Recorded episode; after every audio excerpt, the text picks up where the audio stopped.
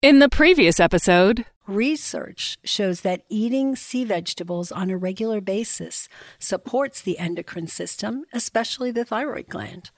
I have to admit, the thought of eating a plate of slimy green stuff from the ocean just does not usually get people jumping for joy in anticipation.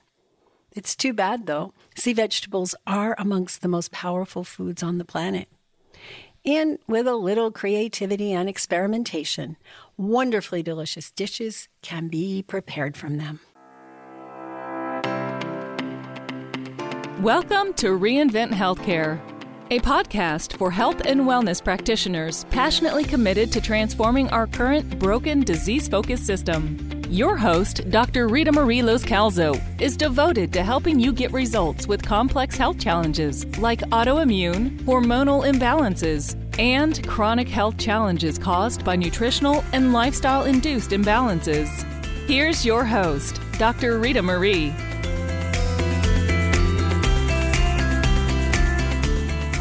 Welcome back to Reinvent Healthcare, the podcast for health and wellness practitioners who are passionate about making a difference. Today's episode is part two of the Functional Foods for Microbiome Balance series. If you're a health practitioner who really wants to help people to get well, not to just cover up symptoms, not to just apply protocols, whether nutritional or pharmaceutical, we are doing a live event that's just right for you.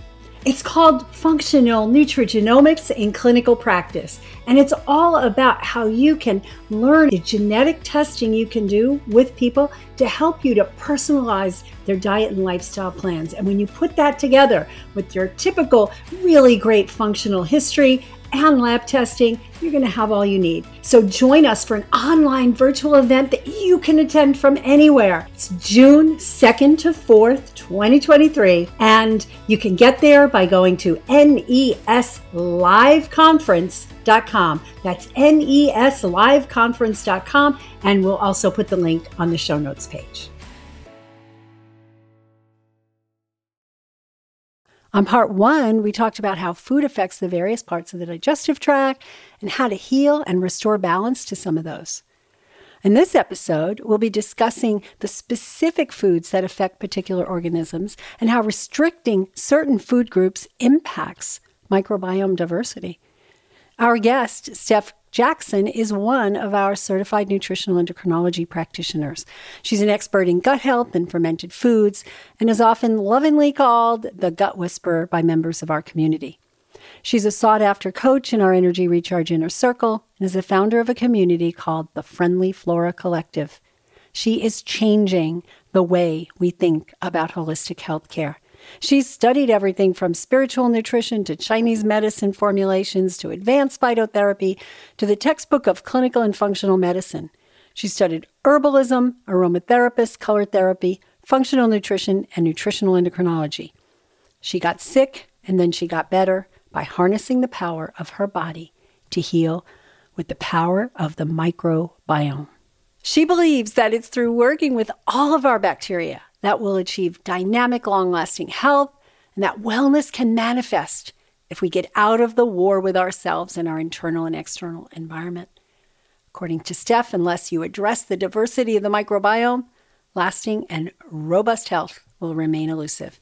Steph, welcome back. I'm super, super excited to be here with you again. Thanks, Dr. Rita Marie. I'm super honored to be on your podcast. I'm really enjoying this time. Yeah, it's um, it's a great topic. It's a topic that is popular these days. It's a topic that is confusing to a lot of folks. And it's a topic around which there are so many misinformation things being put out there.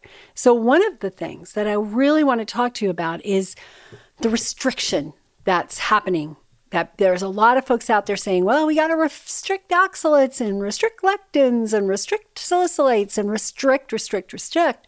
And when I see people, they come in with this fear of food. Have you seen that? Mm-hmm. Yeah. They're backed into a corner. Yeah. They can only eat two or three things, or, you know, it feels like they can only eat two or three things and they're exacerbated. They don't know what to do. Yeah. Yeah. So let's talk about that. So, why is it challenging to restrict foods? Obviously, there's reasons that it's challenging to do that. But what happens when people get to a point where they don't they don't really tolerate certain foods and food groups. How do we handle that? Yeah, so it's, I mean, like anything deep like this, it is a complicated issue, right? And we are all individuals and in our individual circumstances. And so there can be so many different reasons why a person has decided to cut out certain food groups. I think in, in like an overarching idea, um, it is a big focus on which foods are harming us rather than what we can do within ourselves, within our gut microbiome, within our biochemistry to be able to metabolize foods better and to to be able to tolerate the world around us, which is really what we're doing with foods. We're taking the world around us, we're chewing it, and we're swallowing it. um, it yeah, and right. I think in the past we've had this thing where it was our immune system is kind of our minions and they're standing on guard and they're ready to you know fight the invaders and the immune system versus the bacteria and uh, also sort of conquering and extracting things from nature. I'm going to eat this carrot and I'm going to absorb like everything from the carrot and I am the conqueror of carrots instead of I'm going to eat this carrot. The chemicals in this food are going to send signals throughout my body and signals throughout microbiome. Those bacteria are going to eat most of the carotenoids. I might absorb some of them, and the rest of them are going to work with this whole colony of, of my gut. And through that, we're going to have metabolic change. It's not just through like I chew carrot, I absorb carbohydrates and nutrients. Like it's it's not like that. We're part of the world. I love that concept. I love that concept because it, what it really says is it's an ecosystem. It's an ecosystem, whichever way you want to say it. And we all work together to take that food from out there and get it into our cells, and, you know, the nutrients into our cells where they belong. And it's a complicated process how that works. We're doing it, we're chewing it, we're putting out enzymes to break it down, but then the bacteria, the good bacteria colonies that live in our gut are saying, Hey, I'm going to help you with this. I'm going to pull some of this out. I'm going to support you in getting the most out of this food. Is that what you're saying? Yeah, exactly. And maybe they're not doing it to support us. maybe they're just living their right, own they're lives. Selfish. Right, they're just they just want to have the carotenoids. But you know, we've we've evolved to work together for the greater yeah. good. Yeah. yeah. And we can believe that they're doing it for our greater good, right? right. We can just believe it, right? Yeah. We don't have to go around thinking about the selfish bacteria. Yeah, no. yeah I love it. Yeah, whatever works, right? Yeah. Um, but yeah, so sometimes we get into a situation where where we end up restricting our foods, and that has cascading effects on our gut microbiome mm-hmm. because um, yeah.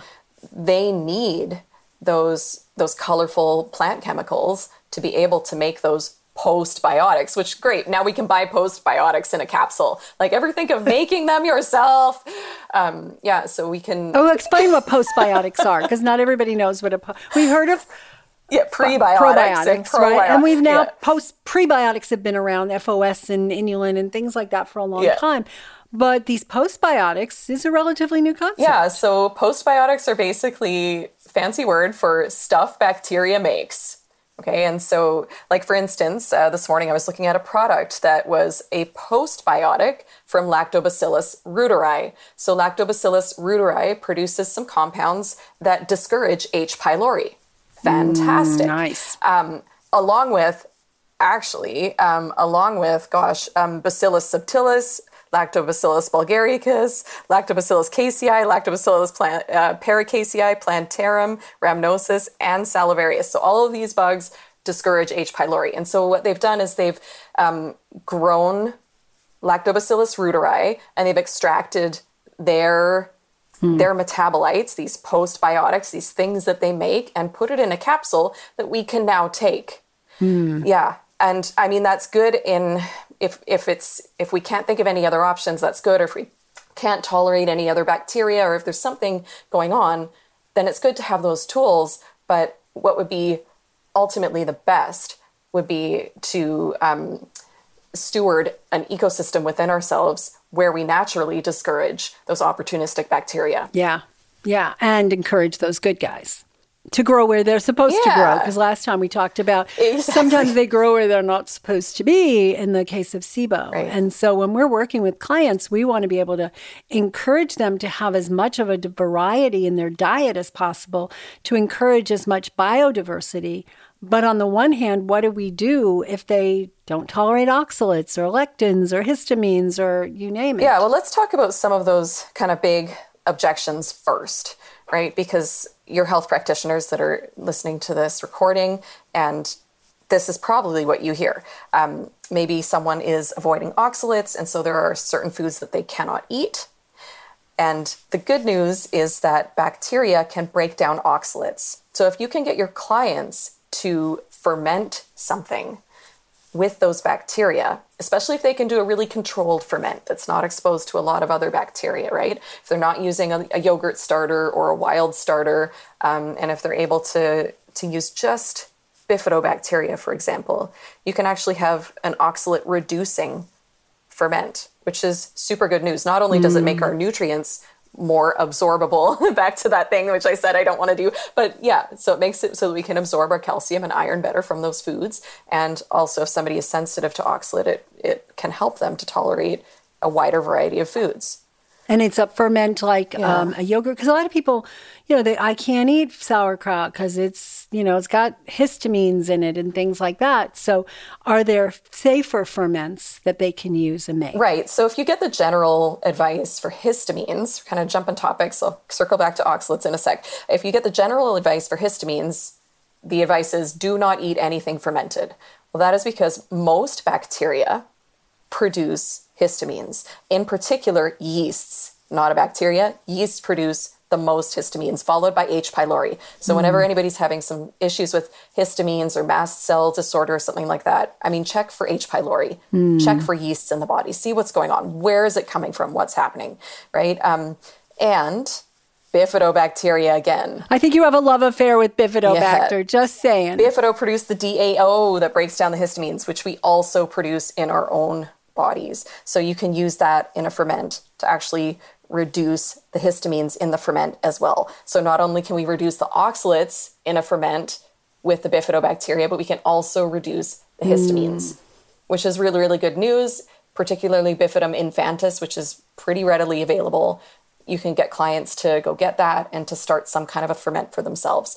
You can ferment anything with it, right? So it might not be delicious, but you can choose whatever the food is that they want to add back into their diet or what you see is leveraged for them. So if they want to, if you feel like they should add a certain type of kale or um, spinach or something like this, right? Then you want to at least reduce the oxalates in that down to the point where it's it's less, right? Uh, then that is an option for you. I've I've done yogurts where I basically just blend up spinach with coconut, and then it's green. It's pretty it's pretty neutral tasting, um, and you just make it into a regular yogurt. That sounds kind of interesting. So I was just going to ask you, how would one go about making spinach yogurt? we don't see that at the grocery store and you know, health food stores or anywhere. Yeah, and indeed, that's why you get that advice when you are going on a low histamine diet that you need to avoid all fermented foods. You can't buy a yogurt on the shelf that's going to be low histamine. You can make one. And this is one of the ways that you can make it. So you can choose whatever low histamine vegetables you want to choose.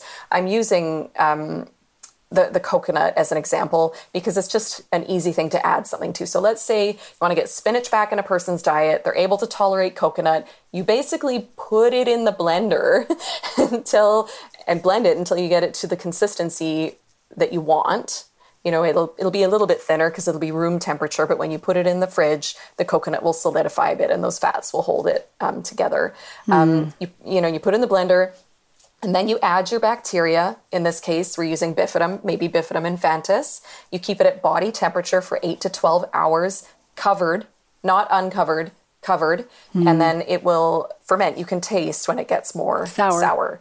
and then it's done. Yeah, and it's also eating up, you know, the available sugars from the coconut, which is kind of a nice bonus for some of us. Wow. So a couple of things here, Steph. You just said how you just showed us how to make basically spinach yogurt, which helps somebody to t- be able to take a high oxalate food like spinach and be able to eat it as long as they tolerate coconut. But you can mix it with other things as well, is what I heard you say. And then they mix it all together and they blend it for eight to 10 hours. What I wanted to clarify is that they shouldn't put the bacteria in until after the spinach and the coconut are blended. Does that make a difference? Yeah, I like to put it in right at the end like technically if you put it in at the beginning some of the bacteria will be destroyed by the spinning blender yeah. blades of death. But really it's going to be okay. Okay. You, it's very hard to screw this up. You can put it in at the beginning you can put it in at the end you're good. Good Okay, yeah. that's really super cool. So spinach, spinach yeah. yogurt, kale yogurt. So it, that would apply to any other veggie that they wanted to do it with, correct? Yeah, I will tell you the ones that taste the worst are kale oh. and, and broccoli sprouts. Broccoli sprouts is not so great. The, even the coconut doesn't really like fix it. Fix um, it. And yeah, the good news about the broccoli sprouts is that the bacteria make the sulforaphane, um, but the bad news is it has a half hour um, half life. So oh. by the time your client eats it, that that's all to be moved. it's so, going to yeah. be gone. uh, yeah. Okay. Well, that's good to know, right? That's really good to know because people think I've heard of you know you you've taught about sweet potato yogurt, and that mm-hmm. sounds good because sweet potatoes like they're sweet and all this, but I think the yogurt doesn't taste quite as sweet. So, but basically, any food can be blended up and fermented, or there's some that d- doesn't work for? Yeah, so the I mean sweet potato is relatively controlled because most of the time people will either steam the sweet potato first or bake it or do something before they then blend it with either water or tea or coconut. Like you can just get stinging nettle tea and blend it with I'm just making this up, right? Sweet potato, purple sweet potatoes, and ferment that. You got a yogurt. Um, but yeah, it just depends on what your client wants to do. And that is a very safe ferment. I use tea on purpose because you've boiled it. And I use the sweet potato because my guess is your clients are probably going to steam it or cook it somehow first. And then you know you've, you know, this is for people who are backed into that corner. They've then sort of killed all of the surface yeasts and bacteria that are on that food. So then then they're going to, you know, cool it to body temperature, add what they want so you know exactly what they're culturing.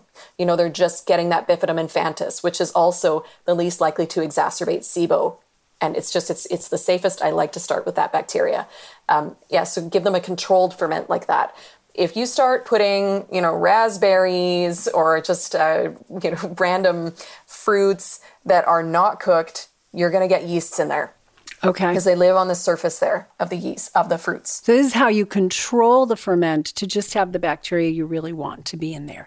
So, there's not that yeah. risk. Okay. So, the other thing, you know, oxalates, um, going back to oxalates, almonds are high in oxalates. So, would almond yogurt cut down on the oxalates? Yeah, then? 100%.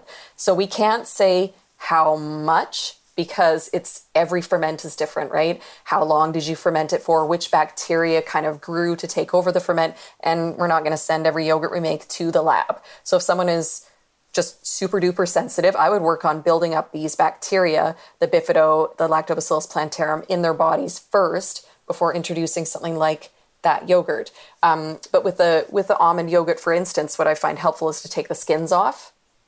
Hmm even though that is where a lot of the nutrients are, but that's also where a lot of the oxalates are as well.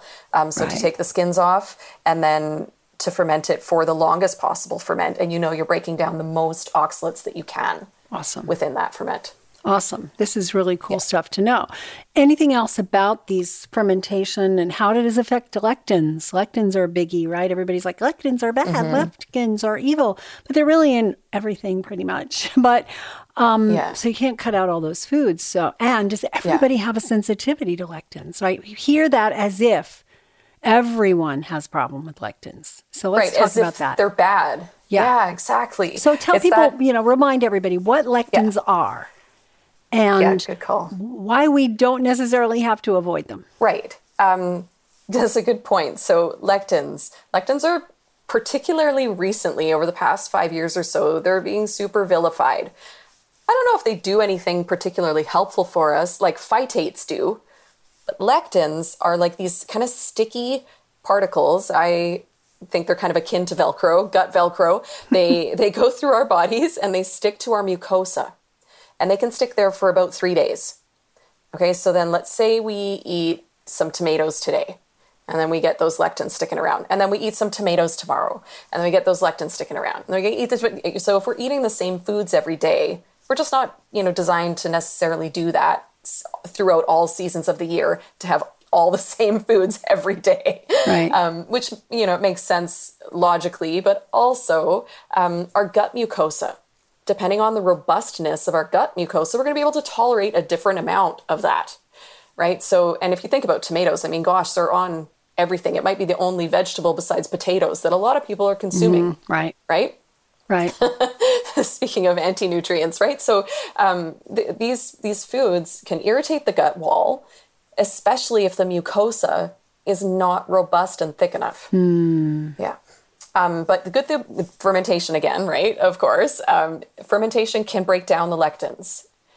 Like cooking can, but fermentation actually can do it a little bit better. I've seen some studies where they were broken down 90 to 95% in a ferment. Awesome. In a 12 hour ferment. Awesome. So we should have fermented yeah. tomatoes. I've never seen that one. Yeah. So, okay, can I give you a quick? Yes. So, one sauce that I like to make, I basically make up my, my raw tomato sauce, right? I blend some tomatoes with some fresh herbs from the garden. I salt it a little bit, and then I ferment that like a yogurt. Ah. Yeah, for like, I want to say eight to 12 hours again, right? With the oven light and with the oven turned off with the light on in a mason jar. And then I pull it out at dinner time and it's because it is something that I do have warm. Um, so you can think of it in the morning and then make it over the course of the day. Pull it out. It's it's got this cheesy, mm. awesome flavor. Wow. yeah. I'm gonna have to try that one. Yeah, it's, it's actually really great. So it's you may be able to find a raw pasta sauce recipe online, or if you are with me, you, you can use mine, or you can use Dr. Rita Marie's, and yeah, you just ferment it. It's so good. I love it. And you know, it, it also, they're eating, the bacteria are eating the sugars, right? So I find that I can't overdo too much blended tomato because it'll raise my blood sugar. But I can, I'm going to try the fermented. That sounds awesome. Boom. That yes. sounds awesome. yeah. Um, so, yeah, this one, so much. I like it a little bit better if I add some kind of fat in there, but it's not necessary, mm-hmm. right? If you're, if you can't tolerate them. Yeah. Yeah. Yeah. Right. Yeah. That's awesome. So what about resistant starches? You I heard you talk about that in the last episode. I hear about this all the time. What um what about the re- resistant starches? How do they benefit and where do we get them? Wow, okay, so resistant starches um, can help us with so many things in our bodies. And ultimately, we are wanting to help our gut microbes produce more butyrate, right? And that's the end goal of those resistant starches. Um, that helps us with our glucose metabolism, with our sleep, with our hormone regulation, with our gut lining integrity, right? We were just talking mm. about that with the lectins, right? We want to tolerate right. the world around us. We want a robust gut lining.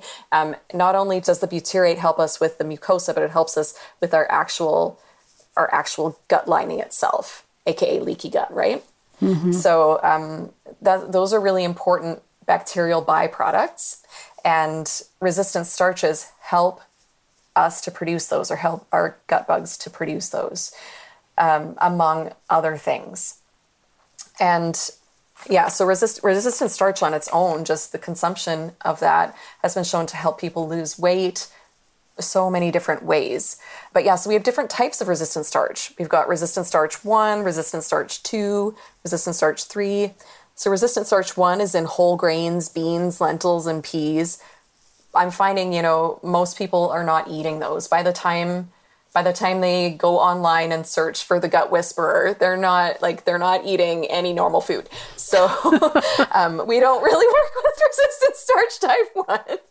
But you'll find most of the studies that are referenced about resistant starch are focusing on resistant starch one.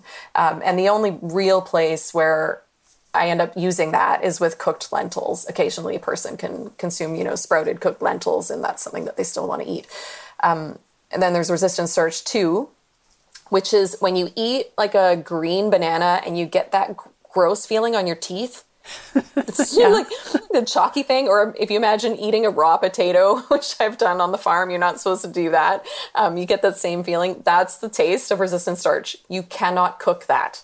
You cook that, it's gone. If you are if you're doing that to a potato or to rice, particularly white rice or that purple forbidden rice, and you put it back in the fridge after, those foods will then make something called resistant starch 3. It's like a recrystallized starch, but only those foods. So, you know, bananas, plantains, sweet potato, those resistant starches are destroyed by cooking. It's really important to know. Okay, that's starch. That's type two. Yeah. Okay. Yeah. Yeah. Yeah. And, then- to type ones, go back to that again because Yeah. type ones are in lentils and grains and stuff that we typically would eat cooked. Uh, just cooking destroy that starch or no? Um, yeah, it does. Yeah, it does. Oh. But it doesn't destroy all of it. You know, so if you have lentils that have been sprouted and then they're kind of cooked to the point where you would eat them, but they're still, you know, not not super soft, you're still going to get some resistant starch in there, if that makes sense. Okay. Yeah. So a lot of people who are like, oh, I'm going to eat lentils and beans because they're resistant starch. They're not getting the resistant starch because they're cooking them. And I'm cooking them for a long time. Yeah. In the case of beans, which we want to because beans tend to be the worst sources of lectins. And in fact, kidney beans tend to be so high in lectins that you don't ever want to eat those raw because it could be very dangerous. Yeah, exactly. So, and also, like, how many of us are getting all our beans dried and then cooking them? And then, like, we're getting this stuff in a can. So, by the time it's in the can, Yeah. I'm not sure about the resistant starch content. Like, resistant starch. straight up. Okay, Yeah. got it. Okay, got it. But the resistant starch too then are things that we typically don't eat raw but could, like sweet potatoes, Yeah. um, green bananas, which don't taste very good. What about plantains? Same thing. You gotta be raw. Same thing. Yeah. Okay, so you do that. You could eat those raw. And then, um, then we have type three, which is what people are hearing about all the time. Cook your potatoes and rice and stick it in the fridge, and then take it out 24 hours later, and you have resistant starch. Yes. Okay. So, just a plug for vegetables because you know how much I love vegetables. Um, if you have a potato, I mean, potatoes are great. That's great. And for like someone who I don't want to talk to about this stuff, like my dad, I'll just make him a potato salad and know that I've done something. Um, okay. But you must know that like a medium sized potato, you do this whole procedure. It takes, you know, 48 hours and you're just, you know, sciencing it up. You're going to maybe get five grams of resistant starch. Okay, and the amount that has been shown to actually make a difference in the gut is much more than that. Um, some studies that have shown um, real changes in the gut flora and in the metabolism, they're studying 28 grams of resistant starch per day. You know, they're, they're feeding people potato starch, this kind of thing. Uh, getting that from this cooked and cooled potato white rice thing, like you're gonna, that's gonna be your whole food for the whole day. You're not gonna have any. We need to also get it from a diversity of vegetables. Even though the amount of resistant starch will be negligible, there will also be the whole spectrum of fibers, which are also important for those bacteria. Okay, so I want to just stop you here because I'm getting a little confused and I want to make sure that I know how to get resistant starch and recommend to my patients. So, lentils and the beans and all, n- not really a good source unless you're doing the sprouting the lentils and then cooking them and then you get a little. Type two, that's type one. Type two is when they it's like a sweet potato and you're going to eat it raw. So are we going to go back to maybe the the magic of fermentation when it comes to eating sweet potatoes raw because I don't know a lot of people who eat sweet potatoes raw. good idea. But I what I, one of the things I've done is I soak them real well in like some salt because it pulls mm-hmm. out some of the starch. But maybe maybe then I don't have my resistant starch, so let me let me back that up. So I'll I'll do that and then I'll co- I'll coat them with some seasonings and dehydrate them. Am I getting any resistant starch when I do that with a sweet potato? Yeah, you would be still getting resistant starch. Okay. So, you know, if you can make them into little chips or if you can Yeah. blend them and make them into a yogurt, like what we talked about doing with, with the spinach and the coconut, um, if you can find a way to do it raw, I like to make wraps and crackers. I find that, you know, if I mix these things with some herbs and spices and and some flax or something like that and spread it on my dehydrator tray, I can make a nice wrap that that works for me. Mm, so crackers and stuff. So you can take sweet potato, blend it up in the blender, and then mix it with some other stuff and make a cracker. and that's going to give you a resistant starch. Okay. So, and then the third one is the the sweet and the cooked and cooled, and there's only five out of thirty, so it's only a small percentage. But how are we going to counsel our people to get enough resistant starch? What is your recommendation there? But ultimately, helping our clients to tolerate more fruits and vegetables, whatever the issue is that's preventing them from from eating these foods. Um, that's got to be the ultimate goal, so that they can get them from foods. In the short term, green banana flour, as long as it hasn't been heated, so if you can find a good source, green banana flour can be added to smoothies. It can be added to wraps, like we were just talking about. Um, you know, it can be even added to salad dressings. Okay. That sounds good. So when you say the fruits and veggies and adding more of them, so you're saying that there's a small amount of resistant starch, and is it type one, two, or three that are in there? Probably type two, based on what you said. Yeah, yeah. And then how do we know if we're getting the 28 grams? Right. Well, I guess there's no way short of, you know, sending all our food To to, a lab, lab right. because it's different. Like it depends when it's picked, where it's grown, which season it was picked in. Yeah. All of these things are going to affect not just the resistant starch content, but the anthocyanins and all the other the other things that our bacteria need. Um, so we can't really say a sweet potato has X, Y, Z, um, but we can know when we feel better, and we Hmm. can know that we're, you know, getting the most that we can reasonably get in. Wow. Okay, so before we move to another topic, I have two more topics I want to ask you about. But before we move there, I want to really sum this up. I want to see. So, we need to be able to eat a wide variety of plant foods, a colorful plant foods that have all this stuff that feed our bifidobacter that or, or provide them or um, provide, you know, bifidobacter to get the butyrate. So we have all this stuff we want to accomplish. We have resistant starches. We want to improve mm-hmm.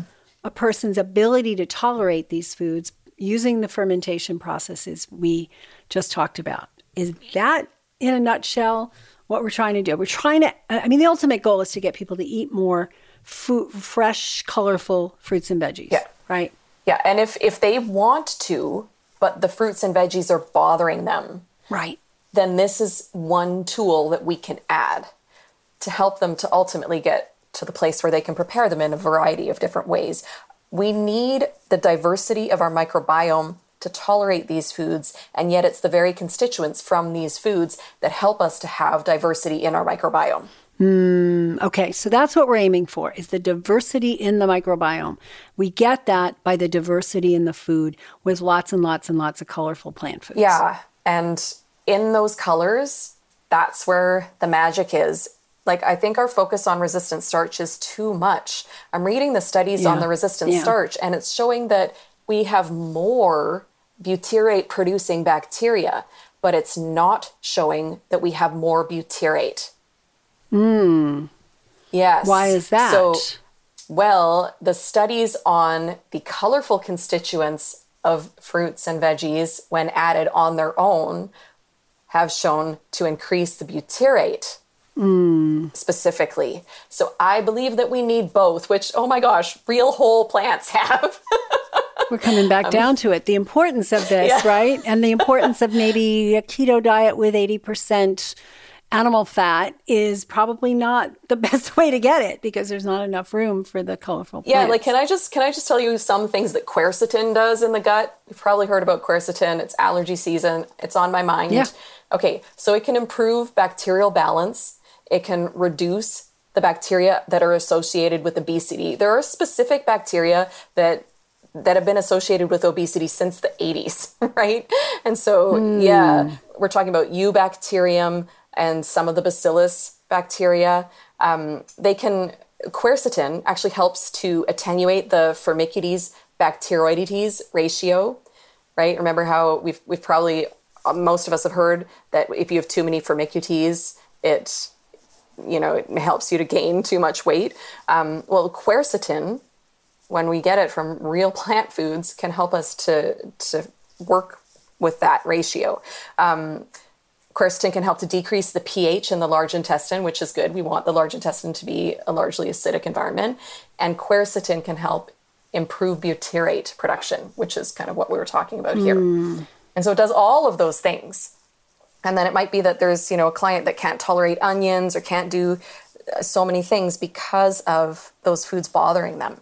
You can see that if you can kind of bridge it for yeah, them. like sulfur and Yeah. yeah.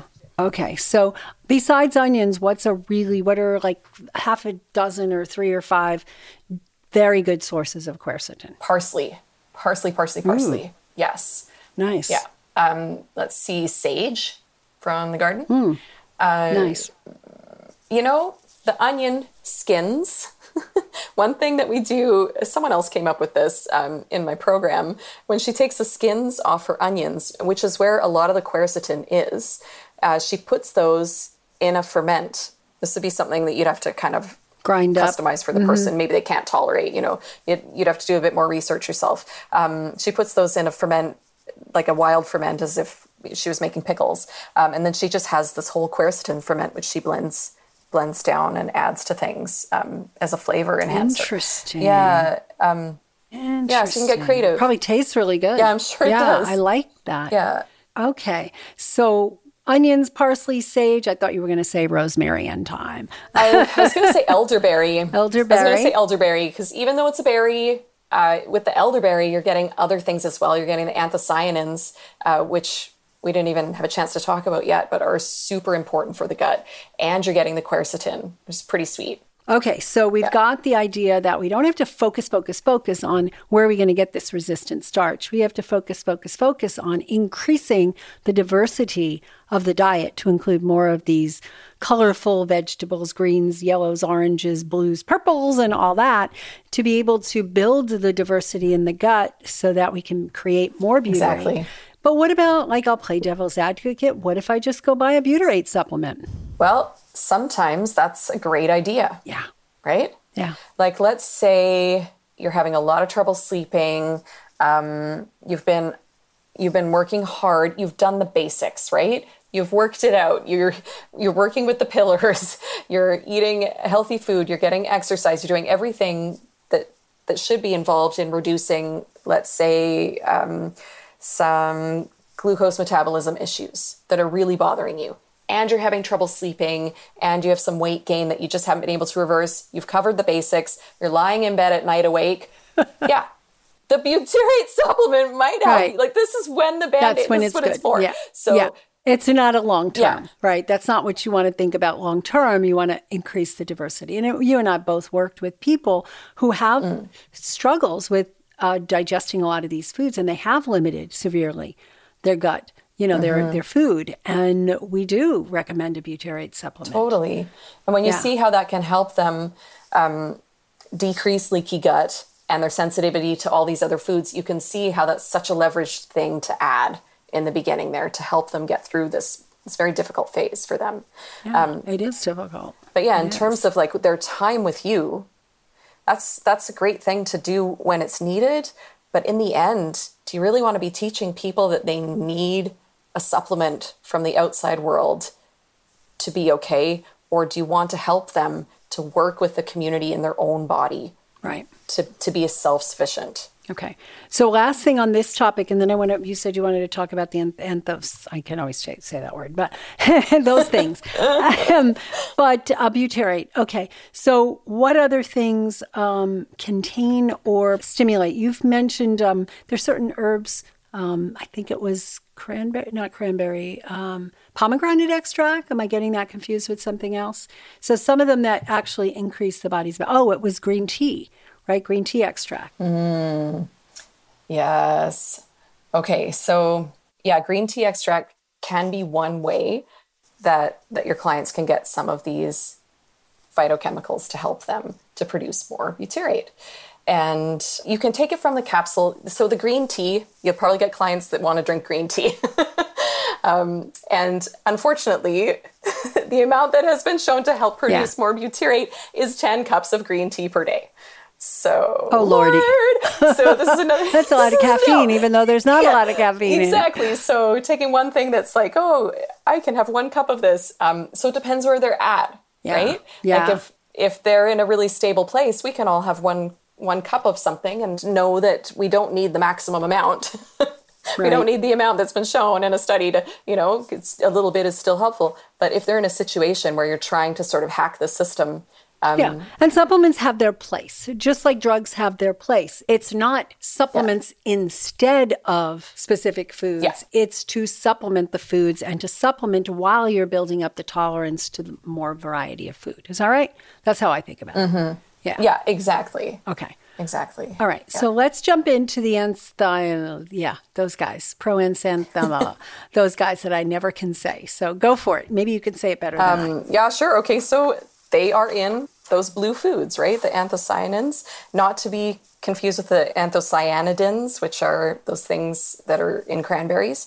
So the anthocyanins are in those those blue and red foods, and you know people might be saying, "Hey, I can't eat blueberries or strawberries or raspberries," which are quoted as if they Google it, they're gonna that's what they're gonna find. Um, you can help them to consume red radishes, kohlrabi, kale, Mm-hmm. cabbage, red cabbage. Maybe there's a way that you can make a red cabbage ferment with them, or maybe they can tolerate the red radishes. Maybe they're working on some hormone things, and that seems like that would be an awesome food for them. I don't know. Yeah, if they can just tolerate one, they don't need to have all of it. Nice. And spinach. If they can handle the oxalates, spinach is really good for the anthocyanins, and it's also really good for the carotenoids, which the gut also needs. And a lot of people can't eat those orange things like mangoes and sweet potatoes because of the glucose impact, right? So if they're able to tolerate uh, lacinato kale and spinach, those are some good choices for that. For both, yeah. Awesome. And what's the claim to fame for the anthocyanins? Right. Well, basically, it helps the gut produce more butyrate. Right. Great. Yeah, yeah. Wow, we're almost out of time, and this is so fascinating. There's so much great information here. Just say a little bit about phytoestrogens. Yes. Okay. So some people want the phytoestrogens, some people don't want the phytoestrogens, right? So there's something called daidzein, which is an isoflavone from soy, which is converted by our gut bacteria to equol, which is the actual thing that is the phytoestrogen, if that makes sense Yep. only about a third of us have the bacteria that will do this. So you might have clients that want the phytoestrogens and they're eating all this stuff and nothing is happening, or you might have clients that don't want the phytoestrogens and they're avoiding things that wouldn't be bothering them in the first. Do you know what I mean? So Yeah. yes, Okay. Yes. So that's good to know. yeah. What about does our gut, you know, the gut bacteria needs to be intact, right? In order for the the conversions, right? In the flax, the brassicas, et cetera. Yeah, exactly. And all of these things that we've talked about today that we mentioned in passing, the sulforaphane, this daidzein compound, um, the, the lignans, that, that are also the, the phytoestrogens, like they are all converted in the gut. We need a healthy gut microbiome to convert these things properly. It's not that there are these compounds in the food and we eat the food and we absorb it and that's what happens. No, it's actually something that happens with our whole colony of gut microbes. So what does taking an antibiotic do to this? Um, okay, so there's a bit of a misunderstanding that we all kind of have just from allopathy, right? Just from the way that we've been raised and the news that we've been watching or whatever, where we think that we just take an antibiotic and we kill all the bacteria equally, and then we can take a probiotic later and kind of start from scratch. Um, what's unfortunate is that all our bacteria are different and they all have different coping mechanisms for an attack like that. And what will happen is some of them will be very much destroyed by this. And some of them, particularly those gram negative bacteria that have like a double cell wall um, or other other sorts of defenses, some of them are able to, like the strep bacteria, really quickly become immune to something. And then they're able to actually pass that not just to the other strep in the gut, but to other bacteria in the gut in general, um, to pass those that toolbox of immunity around. Um, and so you'll end up with not not just less bacteria in general, but you'll end up with kind of like a wackadoodle balance of bacteria. And Superbugs. Exactly. Right. So if you have been making yogurt or if, if you've ever worked with me making yogurt, I'm always saying that the bacteria can double every half hour. So you got to taste your yogurt and when it tastes like it's done, put it in the fridge right away. Well, same thing happens in your gut, right? So it's an exponential thing. So if you end up with too much of something, which they're usually not the bacteria that we want, just say that much, and then way not enough of something, then then those that that difference exponentially is kind of doubled every half hour in an ideal gut, then you end up with quite an imbalance in short order. Wow, there's so much here. there's so much complexity to this microbiome and the diversity yeah. and the foods and how to support it. And I know you've learned a lot here from Steph today. So it may even change the way you look at gut tests and gut health if you look at it from this perspective. And that's a good thing. So, if you were to give our listeners, our health practitioner listeners, and even some of our our consumer, you know, client patient listeners who are sneaking in and really taking this in, what are a couple of action steps that we can take based on what you talked about today? What do you, how would you summarize mm. that? Okay, yeah. okay, so what's coming to me is if there are some things that you cannot tolerate or that your client cannot tolerate, figure out what underlying imbalance is causing this issue and see if you can help to resolve that underlying imbalance. There will always be someone in our gut to consume the foods that we are not digesting well. If we cannot break something down, some kind of species or critter will grow to break it down for us. And they are actually there to help with a problem that exists. So we need to solve that problem and then go on to lead a full life where we can eat a variety of fruits and veg. Variety of and when we say a variety of colorful foods, we're not talking M&Ms. We're talking, oh. right? We're talking because nobody should be eating that stuff because it's feeding the people we don't want to feed down there in our gutters. so yeah, so I think that that's that's great advice. And eating a variety of fruits and veggies is what I take away. And then for those who can't tolerate right now, is learning how to create ferments from them. And you can ferment anything. We learned today about eating spinach, coconut yogurt. Um, we learned a lot here today about that. So I think that's great. Now, if people want to reach you, I know that, you know, you mentioned your group, but I know you have this amazing community called the um, the Friendly Flora Collective. Um, and I think, I know it's for people to learn how to do this for themselves, which of course all of our practitioners need to do it for themselves.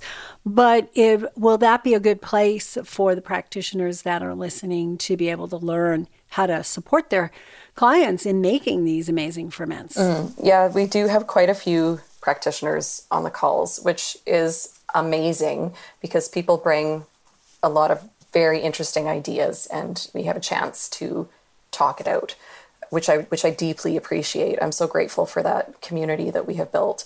Um, so we're on friendlyfloracollective.com, and it's just it's a monthly membership. We have recipes. We have a group call where we can kind of get into these topics and discuss. Yeah, thank you and thank you. And check out these these are all in the show notes. So friendlyfloracollective.com, and then there's also the microbiome mission, uh, which is a five day kind of challenge where she's going to take people through everything that they need to know. So if you miss the live, you can always go and you know get the recordings and watch it and learn, learn, yeah, exactly. learn, learn. Steph is an amazing resource to learn from. Um, I've learned so much. I really have learned a lot just in these two episodes, and I am encouraging you to really look differently at the gut, really look differently at the microbiome, look differently at what foods you recommend to people, and really focus on recommending foods. Don't just be that practitioner that somebody comes in, you run a couple of tests, and you give them five bottles of supplements to take. Yeah, they may need the five bottles of supplements, don't get me wrong, but what they may not need is the ignorance about the diet. They need to know how these foods affect. And when they understand how these foods affect, not only their health, but the health, you know, the internal health, the areas within their body, their flora collections, then they're going to make an amazing set of decisions. So, and you get to choose. You get to give those people the inspiration. They're looking to you to get that. So, when you understand all this and how it all fits together, you're going to have a fulfilling and thriving practice because at the end of the day, you, you can go home and say, wow, Sally now feels good instead of, wow, I just had to up Sally's medication or have her take more supplements. You're actually going to see changes. And that, to me, is the best. So, thank you Thank you, thank you so much for staff, to Steph, and be sure to go and check the show notes, and you can download her her free gift and check out her community. It's an amazing community, and um, for the collection of food resources that I put together, reinventhealthcare.com forward slash food. And until next time, shine on.